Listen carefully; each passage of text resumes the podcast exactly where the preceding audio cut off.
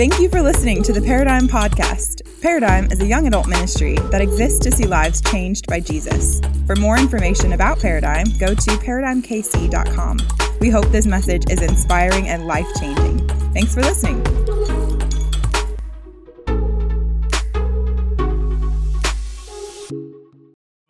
Copy of God's Word, won't you find the book of Genesis? Genesis chapter 6 is where we're going to be at tonight. We are continuing our series called Origins, and we are looking at the original stories that we find in the first book of the Bible, and we're seeing how those can impact and inform the way that we do life and the way that we see the world tonight.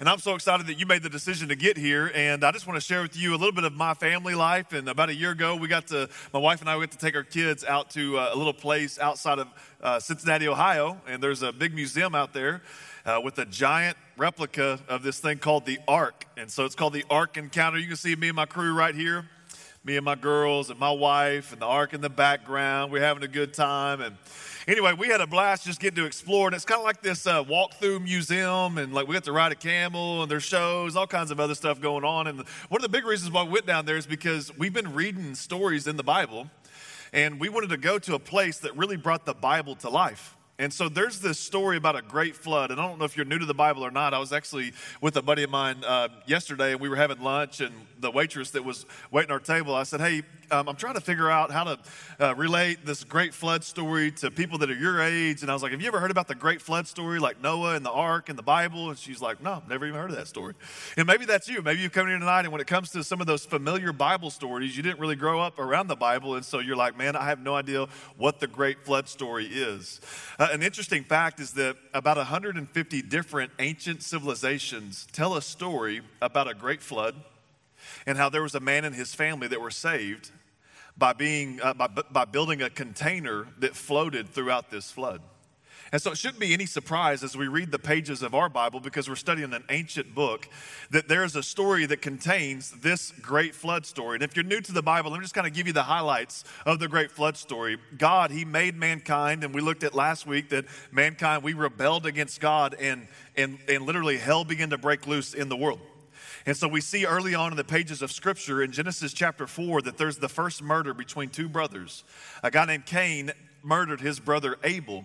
And then you fast forward just a couple of chapters, and by Genesis 6, we're only six chapters in the Bible, it literally says that God was sorry that he made man. Isn't that crazy? And then it says that his heart was broken because he looked out and he saw all of the wickedness that was taking place in the world. And so he said, I'm going to have to judge the world. And the way that he chose to judge the world was by flooding the world. Now, there was a man named Noah who believed in God, and he was like the only guy that was somewhat righteous in this whole thing. And so God looked at Noah and he said, Noah, I need you to build an ark, not a boat, but an ark. And I'll explain the difference here in a minute. And he tells him to build this ark, and he says, It's gonna, it's gonna be a big project, and I'm actually gonna send some animals, and you're gonna save all of the animals. There's gonna be like a pair, or there's even some sevens that go into the ark. Anyway, Noah loads up a bunch of animals on this ark, him and his three boys and their families.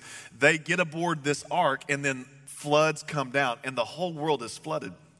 And it floods and it rains and, and, the water comes from up underneath the earth. It comes from down and it rains for like 40 days. And then they are just cruising on this ark just being tossed to and fro. And then several days later they finally hit land. And god sends a rainbow as a reminder that he's never going to flood the earth again and this is kind of the, the highlights or the high level view of the story of Noah and the ark. And maybe you've heard this story before, and maybe you haven't, but some of you, maybe you're coming here and asking whether or not you've heard the story. What, what's the main point of the story? Like, why is this in the Bible? And I think one of the main reasons why this story has been captured in the Bible is because it teaches us some things about God's character, it teaches us some things about God's justice. That God is a God of justice. I don't know if you know that or not. And that when we look at the story of Noah and the flood and everything that's going on, what we see is that God takes sin, He takes evil, He takes wickedness very seriously and that the story of Noah and the flood is one of these stories that really conveys the, the justice of God. It's one of the things that we see play out all throughout the scriptures that God, He is a just God. Now, justice is one of these words that we just kind of throw out a lot. I don't know if you've ever seen this word or used this word maybe at the office this week and something came up and you were talking about justice, social justice, or, or work employment justice, or just racial justice, or just, I mean, we just use that word a lot. And oftentimes you can use a word with somebody, feel like you're on the same page, but then it's like, I think we're on different pages. I think you define justice justice differently than the way I define justice. So let me just kind of bring everybody together. Justice, if you're taking notes, it's just a simple word that means things as they should be. That justice means it's, it's, it's used for what is right or, or as it should be. And so when we say, I want justice, what we're saying is, I want things to be as they should be. And, and we all want justice, right? I, I think when we've been wrong, we're like, we want justice and we want things to be done right. Or when we see someone else that's been done wrong, we're like, hey, that's not right. We need some justice over there. And really, there's this incense or this, this increased sense of justice in our generation. And so, like, when we hear about inequalities in the workplace, we cry for justice. When we hear about people who are being oppressed, we cry out for justice. When we get assaulted and we get, um, we get uh, attacked or whatever, we cry out for justice. Or, or, if somebody cuts you off and they're speeding on the highway, and then you see a, a, a speed trap set by the police officer, and they speed by you or they sped by you and they cut you off, and then you see them getting pulled over, you all like, got them, you know, because you see justice play out, right? Like we all have come in here for the most part, and we want justice and we appreciate justice. And I don't know if you ever think this way, but you ever think, like, where did that come from? Like, where did this uh, innate sense of if you do something wrong, you, you should, that, that's not as it should be. There should be justice there. You ever think about, like, where did, where did this sense of right and wrong, evil and good, just and unjust, like, where does it all originate? And I would argue from the pages of Scripture tonight that justice, it originates with God. If you're taking notes tonight, I've titled this message, Where Did Justice Come From? Where did justice come from? And I want to point you to three observations from God's word tonight that evil demands justice, that justice delivers judgment. And before we leave tonight, I want to give you some hope that mercy will triumph over judgment. Justice, again, it just means as it should be. And I think the obvious question to ask when you are defining justice that way, that way is, is as it should be according to what or according to whom? And when we read the Bible, the, the standard for justice is God's righteousness. And so we learn that God is a righteous God. We learn that He is a God of justice. And so when it comes to understanding justice or as it should be, you're saying it's as it should be according to God's standard. In God's just nature, it flows from His holiness. If you're new to the Bible, this word holy is like it's one of the key characteristics of God in the Bible. It's actually the most emphasized characteristic of God in the Bible. And it literally means that God is He's set apart, He's of a different kind. And, and I don't know what idea of God that you've brought in here tonight, but I would, I would think that you would agree, whatever idea of God you brought in here tonight, that, that God's on a different level, all right? Uh, he, he's of a different kind. And so from that differentness of God, flows his justice. It says in Psalm 92 15 that the Lord is upright and there is no wickedness in him. In Psalm 89 14, it says that righteousness and justice are the foundation of God's throne. So, what we've seen in the Bible so far is that God has dealt swiftly with some people that have, that have disobeyed God. But He hasn't really dealt with them like fiercely, in my opinion, especially when you compare the, what He's about to do in Genesis chapter 6. And here's what it says in Genesis 6, starting in verse 5. It says, Then the Lord saw that the wickedness of man was great in all of the earth, and that every intent of the thoughts of his heart was only evil continually. Point number one, if you're taking notes tonight, you could write this down. Evil demands justice. Evil demands justice. And again, I think we know this. Like intrinsically, I think we know this, right? Like I think we've come in here tonight, and if someone does evil, then most of us would say, like, that person shouldn't do that. Like, right? You know, like, I've got these three little girls, you just saw pictures of them. Like, I want you to imagine that, that one of like the biggest guys that's here tonight, like Josh Hopper or Pat Lule, you know, one of the big guys, right? And I want you to imagine they just walk, walk up, and I think they're about to dap up one of my girls, and they just open hands slap one of my girls, you know? All right, that's a problem, you know. I may not be as big as those guys, but I'm going to be like, like I don't know if you've ever seen Patriot with the tomahawk scene. That's me on them tonight. All right, because like those are my children and, and grown men don't slap little girls okay? And i think all of us would agree hey that's not right. And i would probably have some help beating them up you think? Yeah? You think so? I would need some help for sure. And, uh, and i think all of us would agree that if if you do something like that you need to pay. That when someone does something evil it demands justice. But i think sometimes when we hear about the justice of god like we get surprised. We're like like, God, God you, you shouldn't be that way. But if we would demand justice, if somebody assaulted my child, and me being an evil man would, would say, hey, we need to, ha- we need to stand up for, for what's right, I think God, who is perfect, stands for what's right all the time. And what we see here in the scripture is that it's telling us that God saw the wickedness and the evil of everyone. Think about this real quick. God sees everything. Like he sees what you do externally. But what the scripture teaches is that God even knows the intentions and the thoughts of our hearts. That kind of makes me shudder a little bit, y'all. because, like, if I just try to think, like, if you knew what God knew about me, you would be like, this man should not be preaching. I mean, if you knew what was going on up in here, you'd be like, you know, I, that is that man has got he's got anger issues, he's got lying issues, he's got all. If you knew the intentions of my heart, there's some things I'm just like, where did that come from? Swipe, you know, get that out, right? And I think if I knew everything that God knew about you, I may not have let you in the building. I definitely to adapt you up. You know, I'm like, what's wrong with you, right? Like, I think all of us would agree that there are thoughts that come across our mind, and there are things that even get stirred up in our heart, let alone all the things that we've actually done. And we would say, uh oh, God sees everything. And what it tells us here in Genesis chapter 6 is when he saw everything, when he surveyed the landscape of humanity, all he saw was evil.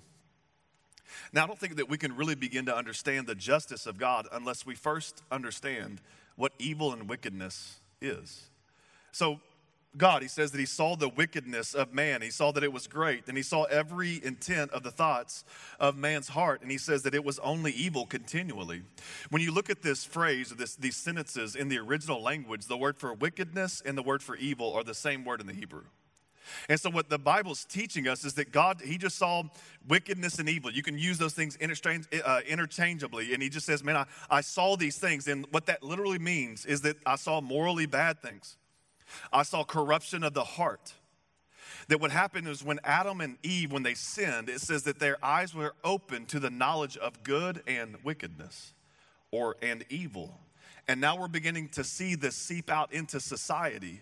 And God is looking upon humanity, and all he sees is men and women who have given in to those evil inclinations in their heart. And when it comes to evil and wickedness, man, it embodies everything that is contrary to God's holy nature. And wickedness and evil, it is offensive to God because God is perfect and He's righteous and He's just. And I think sometimes, like, we, we want God to overlook some of the things that we have a tendency to overlook. Like, I think sometimes we want God just to kind of turn the other way from some of the things that we've said, thought, or done. But what you find out in the scripture is that if God, if He turns away from evil, then He ceases to be perfect. If God turns away, if He turns a blind eye to wickedness, then He ceases to be just. And so He's looking at the wickedness of the world and he's looking at the evil. He's like, man, I got to do something about this. Now, I don't think you came to church tonight for me to be like, hey, you're wicked, bro. You are evil, you know? Welcome to Paradigm. You know, I don't think that that was what you were hoping for me to tell you tonight, but I think sometimes we, we want to overlook and overestimate our goodness. And oftentimes we want to just compare ourselves to the other people around us. And we're like, well, you know, I'm not that bad of a guy. At least I'm not as bad as that guy. You know, don't look at him. But you know what I'm saying? Like there's somebody else in here or somebody that you know in your life and that you can compare yourself to. And you can be like, well, I'm, you know, I'm not perfect, but I'm not, at least I'm not that guy. And oftentimes we don't want to admit that we're wicked or that we're evil because that's kind of a heavy word. But, but maybe we could just do this. Could we just admit that we're probably worse off than we want to admit? Like, like if you took some time and you really just jotted down the things that you, you thought about a lot, more than likely you're going to be like, that's not good, you know? And what the scripture's going to say about our own hearts is that our hearts are desperately wicked. And it says that, they, that our hearts are beyond cure. And it even says about our hearts, who can know it? That there's a way that seems right in our heart, but in the end, it leads to death. And so I don't know if you've ever heard of the good test. And so, like, let me give you the good test real quick. Not a fun test, but it's just going to help us all move along in the same direction. Um, I, I, don't know if you've ever heard like the Big Ten, the Ten Commandments. These are some commandments that come out in the next book of the Bible, the book of Exodus. And, and these are like the top 10. Like, there's lots of other things that we could talk about, but let's just talk about a few of the top 10. And what it says in, in one of the top 10 commandments, it says that you shouldn't give false testimony, you shouldn't lie. I'm just thinking, you don't have to raise your hand because I know this is true. How many y'all told a lie? Yep, everybody, right? Everybody's told a lie, right? And so, what does that make you? That makes you a liar. Or um, Jesus, he, he begins to talk about more of the intentions of a man's heart. So when he steps onto the scene, he says this like, uh, You've heard it said, you should not commit murder. And he says, How many of y'all have had hatred in your heart towards your brother? And if you've had hatred in your heart towards your brother, then you've committed murder in God's eyes. Now, how many of y'all have hated on somebody before? Everybody, right? Uh, Jesus, he also he uses the, the commandment of, of adultery. He says you shouldn't commit adultery. And he says, You've heard that command before, but Jesus says that I say to you, if you've had lust in your heart towards somebody, how many of you have had lust in your heart towards somebody? And Jesus would say, if you have, then you've committed adultery. And so the good test goes like this if you would say, Hey, I've lied before, I've had hatred in my heart before, I've lusted before, then what you've said based upon your own admission is that you are a lying, murderous adulterer. Welcome to church. you know what I'm saying? Like, praise God. And some of you are like, I don't know, I don't know. And, and I would just say, like, how many of y'all ever been on a dating app? If you've been on a dating app, let me just let me just bust you real quick. You've lied on your profile, all right, some some way, all right. I know you have. If it was an angle, I, that may have been the lie. I don't know, you know and uh, you've hated on the app because you saw your ex or somebody that did you wrong. You're like, how they on here? I'm getting on a different one, right? And then and then you probably lusted after somebody that was out of your league, you know, but you hit them up and you thought maybe, like, you know what I'm saying? And so you get if you on a dating app, you're guilty of all those. But you don't have to be on a dating app to be guilty of all those. But that proves my point. So here's the reality that we've come in here, and according to the Bible standards, we are guilty of being evil, that we are guilty of wickedness. And again, God sees everything. And when He looks upon our wickedness, when He looks upon our evil, when He looks upon our lies, even though they may be small, when He looks upon our hatred towards somebody that we try to avoid at the office, when He looks upon the lust that we may have towards another individual or individuals, he sees that and he sees wickedness and he sees evil. And listen, if God is a good judge, what must a good judge do with this sort of behavior? And the answer is he should judge it.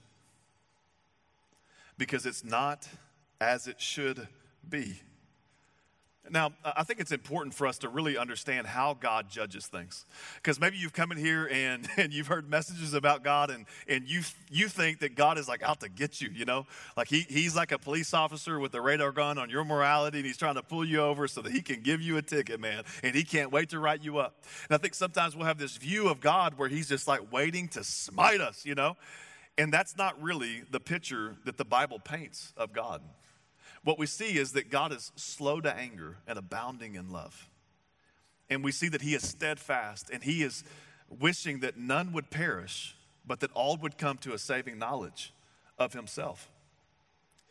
And it seems like you have God's justice in this hand and you have God's mercy and grace in this hand. And we see those two things begin to try to work together. And so oftentimes we can caricature God and say, man, he's all justice and he's all wrath and he's all anger. And that's just not true. And one of the ways we see that play out is we see God's response to the evil of humanity. And it's important how the Bible portrays God. Because if you've come in here with your own invention of who God is and you read the Bible and it's contrary, the Bible wins every time. And we've come in here to submit ourselves to the teaching of God's word so that we can build a proper understanding of who God is or a proper biblical theology. And so, what we see is that God responds to this observation. Again, He's seen the evil and He's seen the wickedness of humanity. And here's how He responds in verse 6 it says, And the Lord was sorry that he made man on the earth, and he was grieved in his heart. That God was sorry that he made man on the earth, and he was grieved in his heart. Why? The Bible's teaching us that God, listen, God grieves when we walk in wickedness. When God sees us do something evil, it breaks his heart because this, is, this isn't how things were made to be. Like every time that you've told a lie, every time I've told a lie, that's not as it should be. We were meant to be men and women of integrity. Every time that we've been lustful towards someone or, or someone's, that's not as it should be because we are meant to be people of purity. Every time we've been anxious about the future and I don't know when I'm going to settle down and get this and I don't know and I'm, when I'm fearful and I'm worried, that's not as it should be. Every time we've complained, been discontent, that's not as it should be. And it breaks the heart of God because we're experiencing something that is less than what is ultimately good in His sight because we're given into the evil and the wickedness that's in our heart. And all of the sin and all of the brokenness, all of the things that we do that are dysfunctional and that are, that are separating us from our relationship with God, they all flow from a heart that is sick. And it makes God sad when we sin. And when we sin, it breaks the heart of God. I think one of the saddest verses in the Bible is when God looks at mankind, the crescendo of his creation, his magnum opus, if you will, the, the, the jewel of his eye, when he looks at his image bearers and he sees the way that we've ordered our life. And one of the saddest verses in the Bible is when he says, I'm sorry that I made them. Like, how, how sad would it be if I told you about my kids and I'm like, you know, they're great. And then one day I walk up here and I'm like, guys, here's a picture of my kids. I'm sorry that I made them. Like, that would be so sad, right? You'd be like, what did they do for you to say that, you know? And this is like one of the saddest verses in all the Bible that God said, I'm sorry that I made them and that my heart is broken. This is the first time that these phrases are used in the Bible. Sorry, if you don't know what that means, let me just give you a definition. It literally means to regret or to be moved to pity. It, it means to, to it, has a sorrow that's rooted in grief. When it says that God grieved, it says that what that means in grief is that you have a pain in your heart. And so when he's looking down upon what's happening, it's like, oh, I'm, I'm heartbroken. I didn't want them to live this way. And again, the reason why God is heartbroken is because he doesn't delight in seeing his people walk in wickedness. He doesn't delight in seeing his people enjoy evil. God does not delight in judging people for their sins. This was not his intent. And so, your wickedness, my wickedness, your evil, my evil, listen, it breaks the heart of God. And before there was ever a flood of wrath, there were tears of regret. Why? Why was God sorry? Because he saw the way that we were living.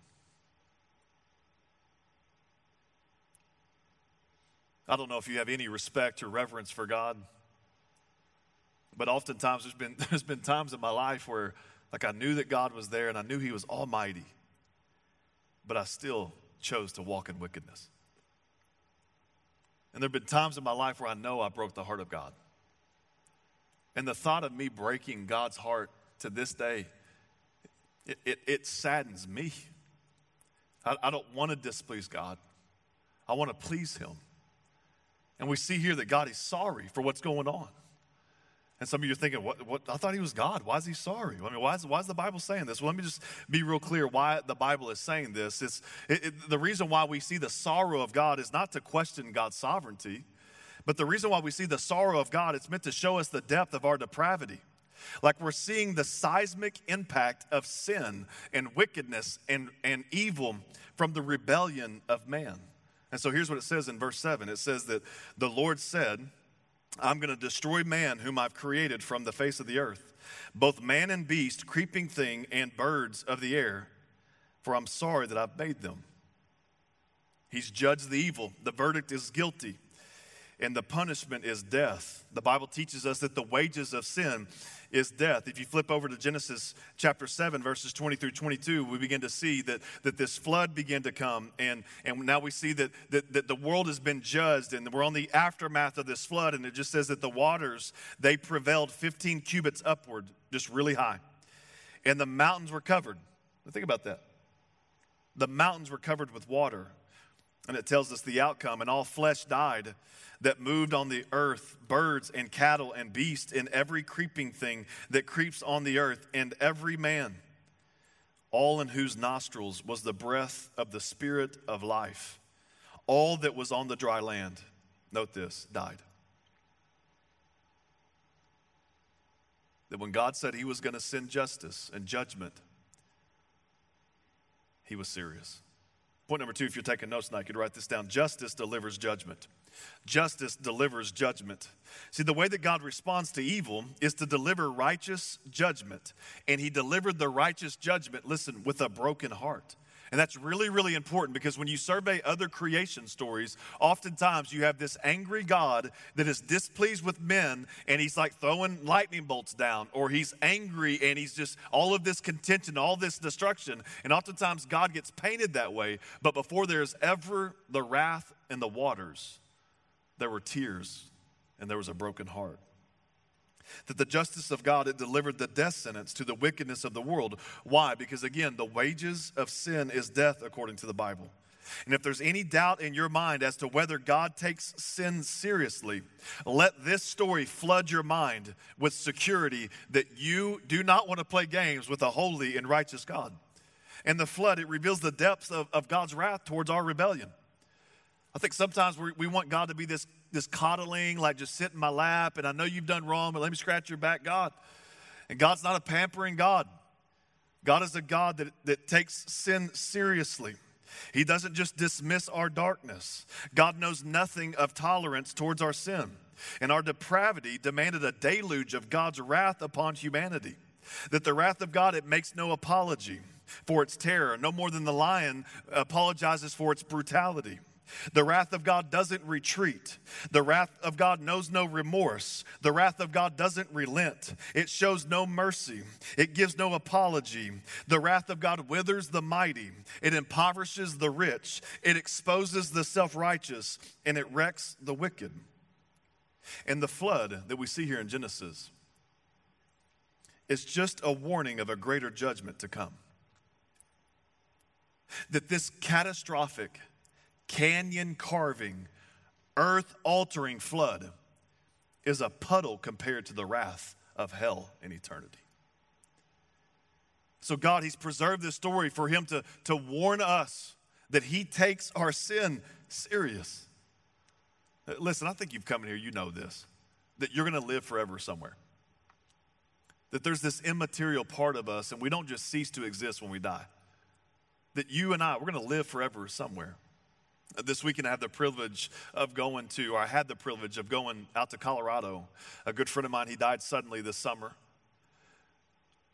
And one of his last requests was for 20 guys from all over the country to take his ashes to what he calls the most beautiful place on earth. It's a place called Mills Lake in Estes Park, Colorado. And so these men, we fly into Denver on Friday. We hike this trail over the weekend and we dispersed his ashes in a place that he asked us to. And it was one of those things before we did this, it was one of those moments that was like, I don't know if you ever heard the phrase a, a thin place. And a thin place, that's just a phrase to describe like when it seems like heaven and earth are colliding. And so it was like one of these magical days where it's beautiful. We're in the creation of Colorado. If you haven't been to Colorado, take a weekend, drive out there. You should, it's awesome. And so we're out there at Mills Lake and we're sitting around a circle and we have my buddy's ashes. And I do leather work. And so I built a leather urn. That's what he asked me to do. And so we're passing this leather bag of my buddy around, you know, it's like pass the stick. You know, if you've ever done this, is pass the Bobby. All right. And so we're passing Bobby around and we're all sharing a story. And, and it was one of these things where there was, there was so much evidence that this man's life had been changed by God Almighty, that we could have filled a Smithsonian with evidence. Because there was a point in his life where he understood, I'm going to live forever somewhere.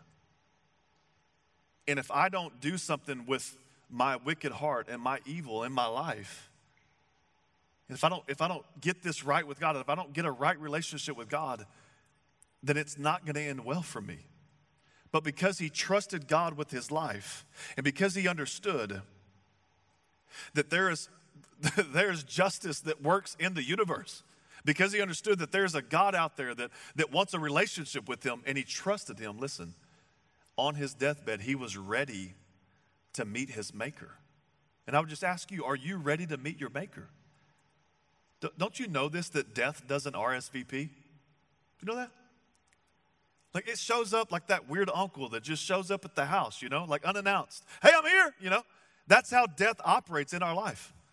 Now, no, we don't like to talk about the end very much because we're young adults here tonight and we think we're immortal, we're going to live forever, but that's just not the case, man. Are you ready to meet your Maker? Are you ready for what's on the other side of death? Because death, it'll come swiftly, and God's judgment is sure to follow. Jesus taught in Matthew chapter 24 he said this in Matthew 24 37. He says, But as the days of Noah were, so also will the coming of the Son of Man be. For as in the days before the flood, they were eating and drinking, marrying and giving in marriage until the day that Noah entered the ark, and did not know until the flood came and took all of them away. So also will the coming of the Son of Man be. He goes on to say, Therefore, here it is, you also must be ready for the Son of Man is coming at an hour that you do not expect. Jesus, he believed in the flood story of Genesis 6, 7, 8, and 9. And he used that story as a way to warn people of the reality that they're going to die someday and they're going to be judged. And the severity of God is demonstrated clearly in the way that he flooded the world. And the flood, it demands a high view of justice, and it also demands a clear view of wickedness. Are you ready Are you ready to die? Now, um, we, we, don't like to talk about this a lot. I can kind of tell in the room. It's kind of quiet tonight. So we don't like to talk about this. It's a little bit uncomfortable because I'm like, wrath is coming, you know, justice and judgment. You're wicked, you're evil. I've just kind of offended everybody tonight, all right? We're in good company, but I'm trying to be a love, I'm trying to be a loving pastor tonight. I'm trying to preach the truth in love to you tonight because sometimes the, news hurts a little bit. When you go see a doctor and you've got a tumor, you don't want him to be like, well, you seem like a nice guy. I'll, I'll just pat you on the back. Good luck, you know? That's not what you want the doctor to do. You want the doctor to be like, hey, give me the news cut it to me quick. What's the problem? And oftentimes we like to talk about the justice of God or the wrath of God. That his justice demands that he punishes wickedness. We don't like to talk about that. But what's ironic is that we all want justice. I don't know if you see that or not. Like, like in recent years, we've seen riots and protests where people have demanded justice. And, and that's not wrong to demand justice. I'm just saying, where does that come from? And, and what you feel stirring up inside of you that you can't treat people that way, that you can't do things that way, when you go stand, protest, post, whatever you did during that time, all that is is coming from God inside of your heart, the divine DNA. That God's saying that there's a right and there's a wrong. This is the way I created the world. And what's ironic is that we want justice and we'll protest and we'll post and we'll do all these things for justice. But then when we start having a conversation about God being a God of justice and God judging us, we're like, nah, bro, I'm out on that. And it's ironic, but you can't have a understanding of justice in and of yourself without having an understanding of the character and the nature of God. And again, it seems harsh that God would punish the world. But even in the midst of this judgment, God is still merciful. It says here in Genesis chapter 6 that God said to Noah, again, Noah, he's like the MVP of this story. He's the guy that God chose to build the ark. And he says this He says, The end of all flesh has come before me, for the earth is filled with violence through men. And behold, I will destroy them with the earth. Make yourself an ark of gopher wood, make rooms in the ark, and cover it inside and outside with pitch. We fast forward to Genesis 7 5, and it simply says this that Noah did to all that the Lord commanded him. Point number three, and finally, if you're taking notes tonight, you could write this down the ark of mercy. The ark of mercy. God, He commanded Noah to build this ark, loaded up with animals, and Noah simply did what God said. I mean, Noah had never seen rain before. Think about this. He had never seen rain before. He had no concept of rain, like many of us have no concept of God's judgment, but he had faith in God and he built this giant ark. It's an incredible structure. Here's another picture of it right here. And you can imagine like Noah and his and his three sons, like, what y'all doing today? We're gonna go saw some wood and we're gonna build some pegs. They didn't have nails, they didn't have DeWalt, they didn't have Milwaukee, they have none of that. They're just out there build every day, every day, faithfully, year after year after year. And it's this incredible structure. The ark, it was it's about a football field and a half long, 95 feet wide, four stories high. That could house 16,000 to 50,000 animals. Experts would say that in order to build a structure like this, the way that Noah did, it would take 81 years, and Noah was given 120. And he had three sons whose only job was to build this ark. And Noah, he would go out and he would build the ark, but the Bible also tells us that he would go out and he would warn people and people are like, What are you building? And Noah's like, I'm building an ark. Like, what's an ark? And he's like, I don't really know, but I'm building it. And like, why? Because it's gonna rain. What's rain? Noah's like, I don't know, but God told me that he's gonna flood the earth and you need to get on the ark.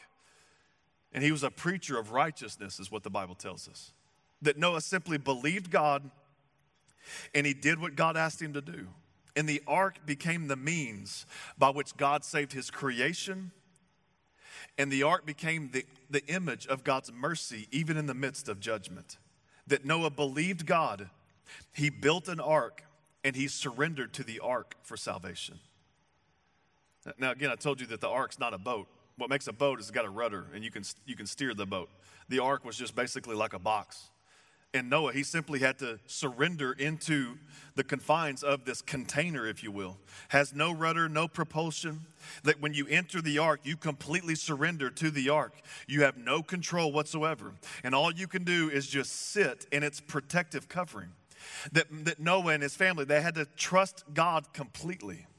That the ark, it's a picture of God's mercy upon humanity in the midst of its uh, the midst of the severity of God's judgment. That the ark, imagine, like it rises like redemption on the waters of God's wrath. And the message that ripples throughout the story of the Bible is built upon the paradox of wrath and redemption having a collision. That God is trying to teach us something in this story.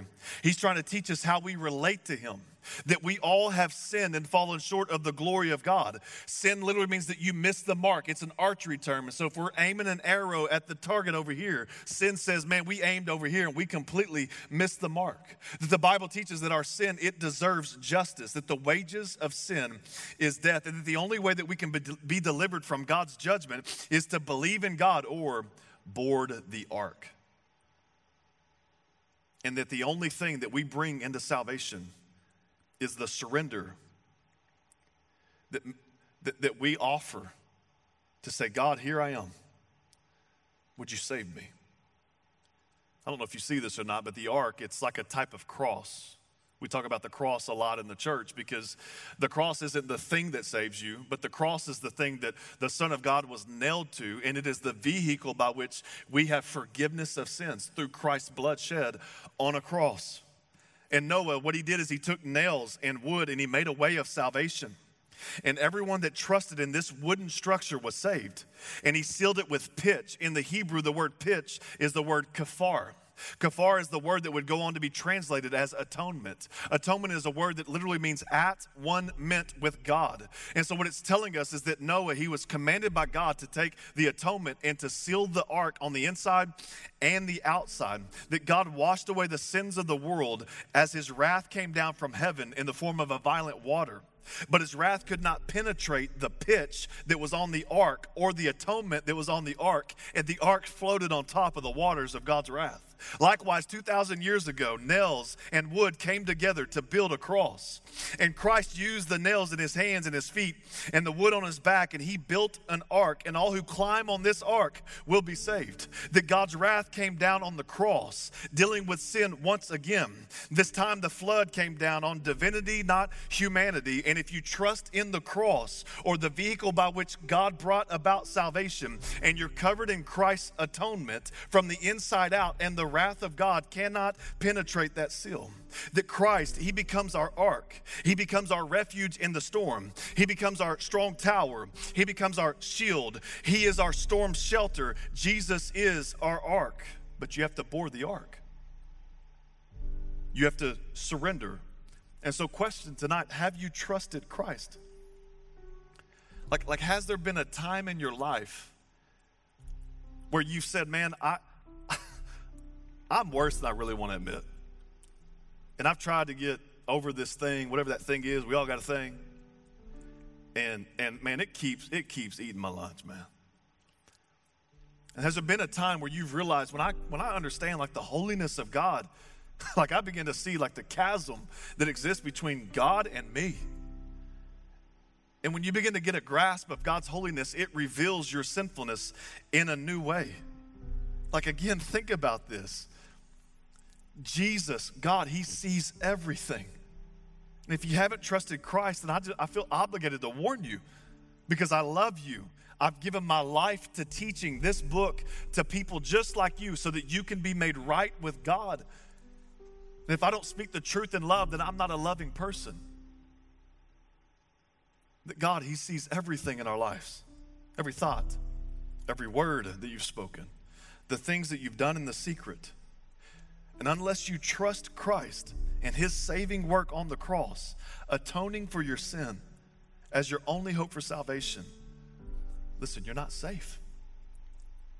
I don't know if you can imagine Noah. Like, think about this for a second. I mean, he's built the ark. The Bible tells us that he kind of waited around a little while. And probably people were like making fun of him and like, oh, you're out of your mind. And he's loaded up all the animals. And then it begins to sprinkle. In the Bible, I think sometimes we would we would think that Noah was like, "Yeah, that's right, got y'all," you know, and like he would be like, "Yeah, wish you was up here now," you know, that kind of thing. But that wasn't Noah's heart, man.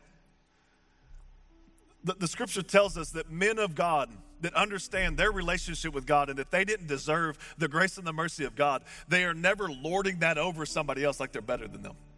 But they're always like one beggar who found bread trying to tell other beggars where there's some bread. And Noah, he wasn't like, yeah, got y'all, but Noah, he was pleading with people to get on the ark. Like you imagine, starting to sprinkle, and he's like, uh oh, here comes the wrath of God Almighty. And like he's standing out there, come on, get on the ark. Get on the ark while there's time. If you don't get on the ark, you're to be doomed. You got to get on the ark. God's judgment is coming. This is the day you got to get on the ark. And you could imagine Noah that day. And the Bible tells us that Noah, he longed that people would come with him. But it tells us in Genesis chapter 7, verse 16 that God shut the door. And I just imagine the terror. This has become like a cute kid's story where we put it up in the nursery. It's not. The floods come, and people start knocking. And eventually, the world is judged for their sin. Listen, the door of opportunity is made available to everyone here tonight. And in the spirit of Noah, I would just say, get on the ark. Like, what are you waiting on to trust your life over to Jesus Christ? Get on the ark. If you die apart from a right relationship with Christ, you will be judged for your sin. Get on the ark. That you can come and you can come freely tonight and you can board the, the only hope of salvation, which is a right relationship with Christ. Get on the ark, man. What are you waiting on? because the door of opportunity to respond to salvation is closing. And the rain of God's wrath is beginning to sprinkle. Get on the ark. If you don't know Christ, there's still time to get on the ark. I want to invite you just to bow your head and close your eyes. Just want to ask you a couple of questions. First question is this Have you got on the ark? And what I mean by that is, has there been a time in your life where you've realized your need for Jesus to save you? And so you, you prayed a prayer or you had a conversation with somebody, you confessed your need and said, hey, man, uh, I'm a sinner. I'm just call it what it is. I thought I'd made some mistakes. I thought I'd struggled, but man, it, it's sin. And if I'm if I'm going to use the words the Bible uses, then I, I'm I just got to admit I'm wicked. I got evil in my heart. Have you confessed that and then said, Man, I need Jesus to save me? I believe that He died on the cross, rose from the grave, that He's the Lord of Lords, the Savior of the world, and I've confessed Him as my master. Have you done that? That's what it means to get on the ark. Question number two Where do you think your sense of justice comes from? The reason why you want justice in the world is because it was God's idea. And that's how you and I were made. And you'll never rightly understand justice or things as they should be until you rightly understand who God is.